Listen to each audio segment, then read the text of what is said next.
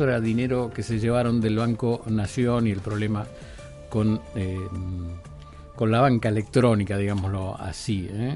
las aplicaciones.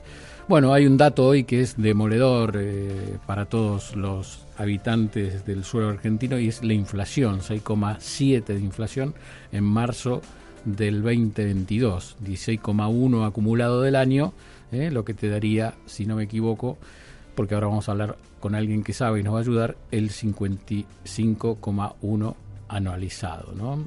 Digamos que bueno, es como un fracaso, me parece, de toda la, clase política y de las políticas económicas de los últimos años. Vamos a hablar con alguien, sé que nos va a ayudar, sin duda, a ver si podemos entender qué es lo que pasa y qué puede suceder en los meses por venir. Luis Seco, muy buenas tardes. Eh, Luis Seco es economista, le damos la bienvenida. Santiago Gisela, aquí te saludan. ¿Cómo estás? ¿Qué tal? Eh, buenas tardes. Gracias por llamarme. Gracias, Luis. Un placer. ¿Cómo empezamos? Diciendo socorro. ¿Mm? Socorro. Yo creo que, digamos, a ver, estamos en un contexto de, baja credibilidad de las políticas públicas con un gobierno que se empecina prescriptivamente utilizando instrumentos que, que no que son absolutamente ineficaces, tal cual lo muestran los datos y, el dato de hoy en particular. Y me parece que, digamos, eh, una gran cantidad de argentinos eh, actúa y en función de sus expectativas y sus expectativas les indican de que no va a haber demasiado progreso en materia inflacionaria hasta futuro. Podemos, yo creo que no vamos a tener este, otros meses así, muchos meses como marzo, pero seguramente vamos a tener inflación de más de tres puntos y medio, más de cuatro mm. puntos mensuales en, en, los meses que están por venir y, y eso va a acumular una tasa de inflación muy alta hacia fin de año. Vos fíjate que si analizás el dato para no tomar el último solo, el del primer trimestre te da que la tasa de inflación viene corriendo al 85% anual, ¿no? Mm. Eh, cuando la analizas. La de marzo da 117 si se analiza. Entonces estamos en una inflación eh, que es a un ritmo que yo diría que es el doble de la que tenía el año pasado. Claro. Y esa es una aceleración muy notable y no hay este, la cuenta es sencilla, decir, bueno, ¿qué hay de nuevo en materia de política económica? Nada, y bueno, vamos a seguir este, con mm. tasa de inflación acelerada.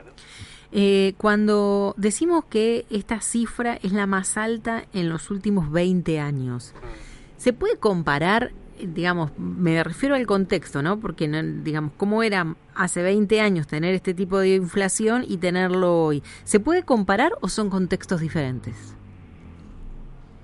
creo que ese tipo de comparaciones históricas no es del todo buena. Yo creo que esta inflación tiene una característica muy importante que se da en un contexto en el que los ingresos de la mayoría de los argentinos no la, no la acompañan. Entonces, eso sí. en estos 20 años tuvimos algunos años de inflación alta, pero con salarios que más o menos la empardaban. Hmm. El tema es que vos de los últimos 10 años, en 8 años, el salario perdió con respecto a la inflación en los últimos cuatro fue bastante notoria esa pérdida.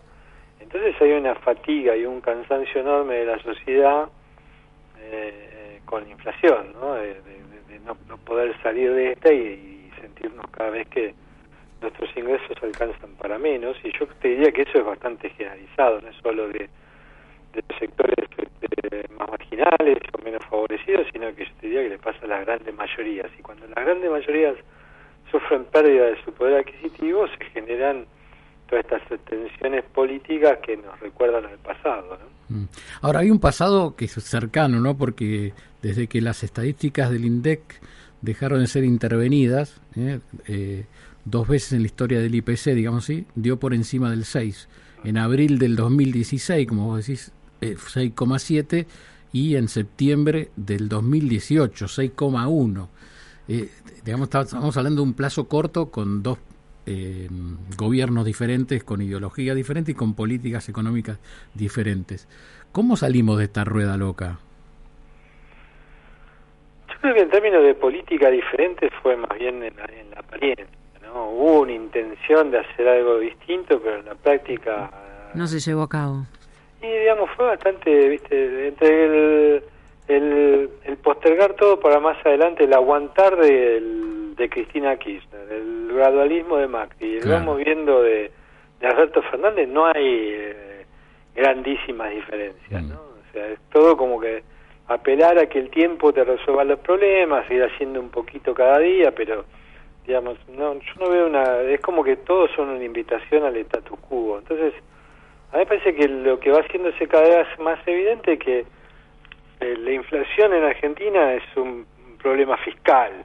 Sea, digamos, se hizo muy famosa esta frase de un premio Nobel que se llama Milton Friedman de que la inflación es en todo momento y en todo lugar un fenómeno monetario, pero también hay otro premio Nobel que es Thomas Sargent que dice lo que yo te digo, o sea, no es que porque yo lo diga, lo dijo él y yo lo repito, que la inflación, cuando hay inflaciones de estas características son fenómenos fiscales.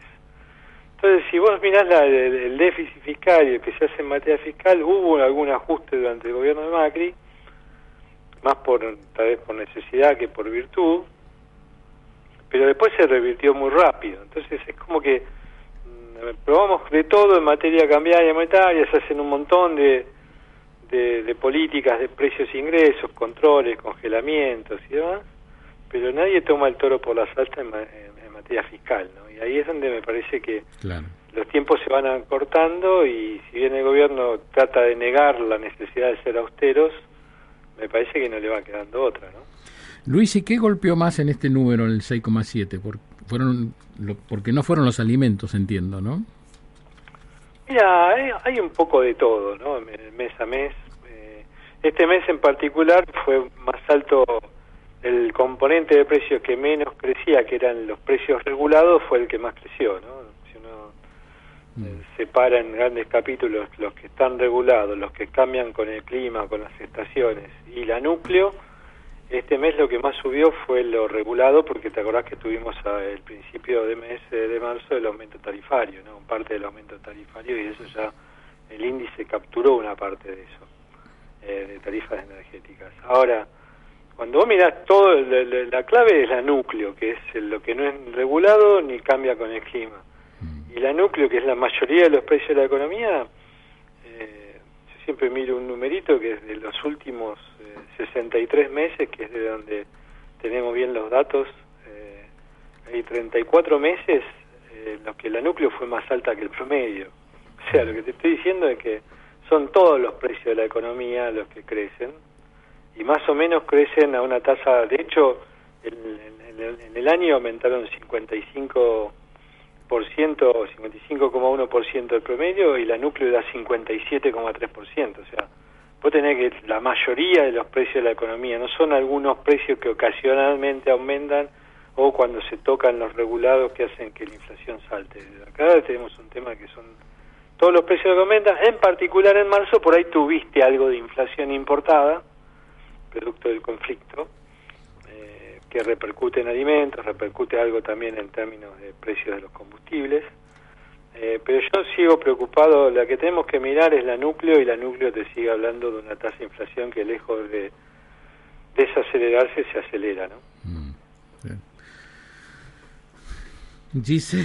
Bueno, no sé si esperamos otros 20 años para volver a conversar, a ver... De... No, vos ten en cuenta, ten en cuenta que de los últimos 70 eh, años de nuestra historia, solo en 13 hubo un dígito de inflación. De esos 13 son 6 con la convertibilidad, tres en, después de la crisis del 2002 y el resto esporádicamente, en, algunos en los 60 y algunos en los 70. Pues nunca tuvimos inflación de un solo dígito.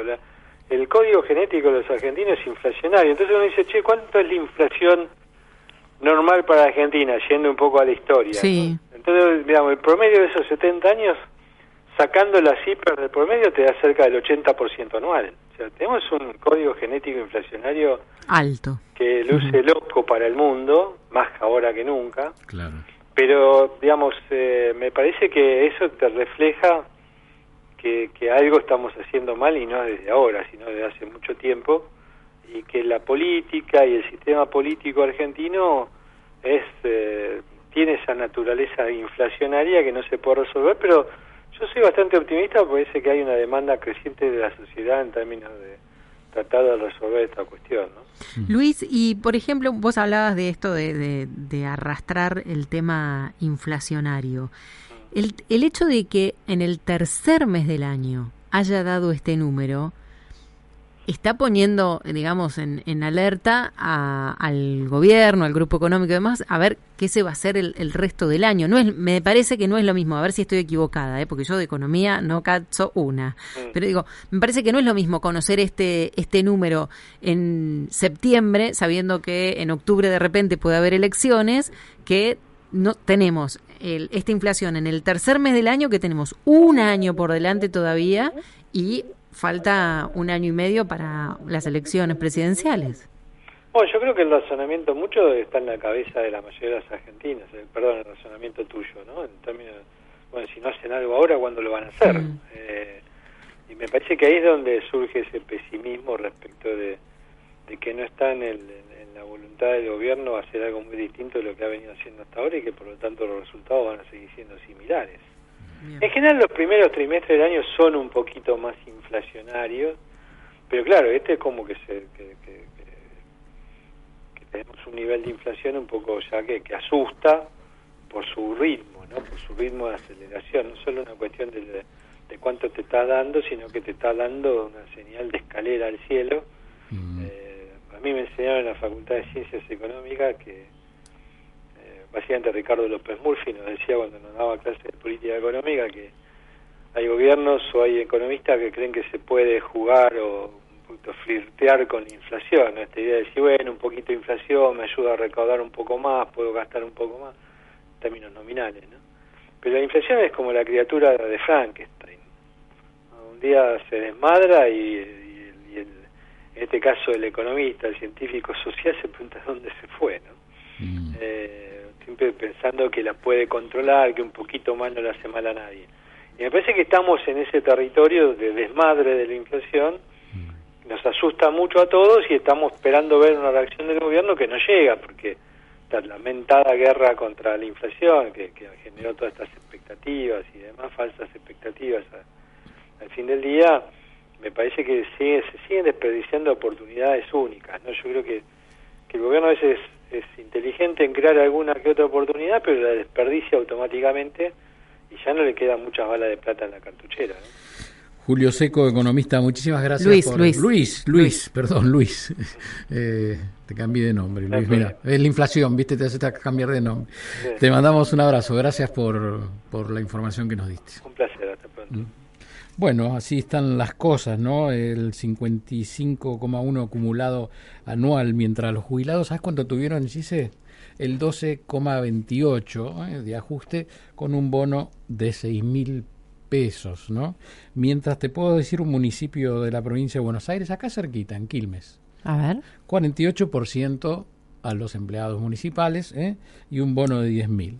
Y en diputados, mm como, viste, siempre, en algún lugar siempre me manda alguien, ¿eh? Sí. Un bono de 20 mil para cada uno. Alguien, cualquiera. Otros. Otros. Menos nosotros.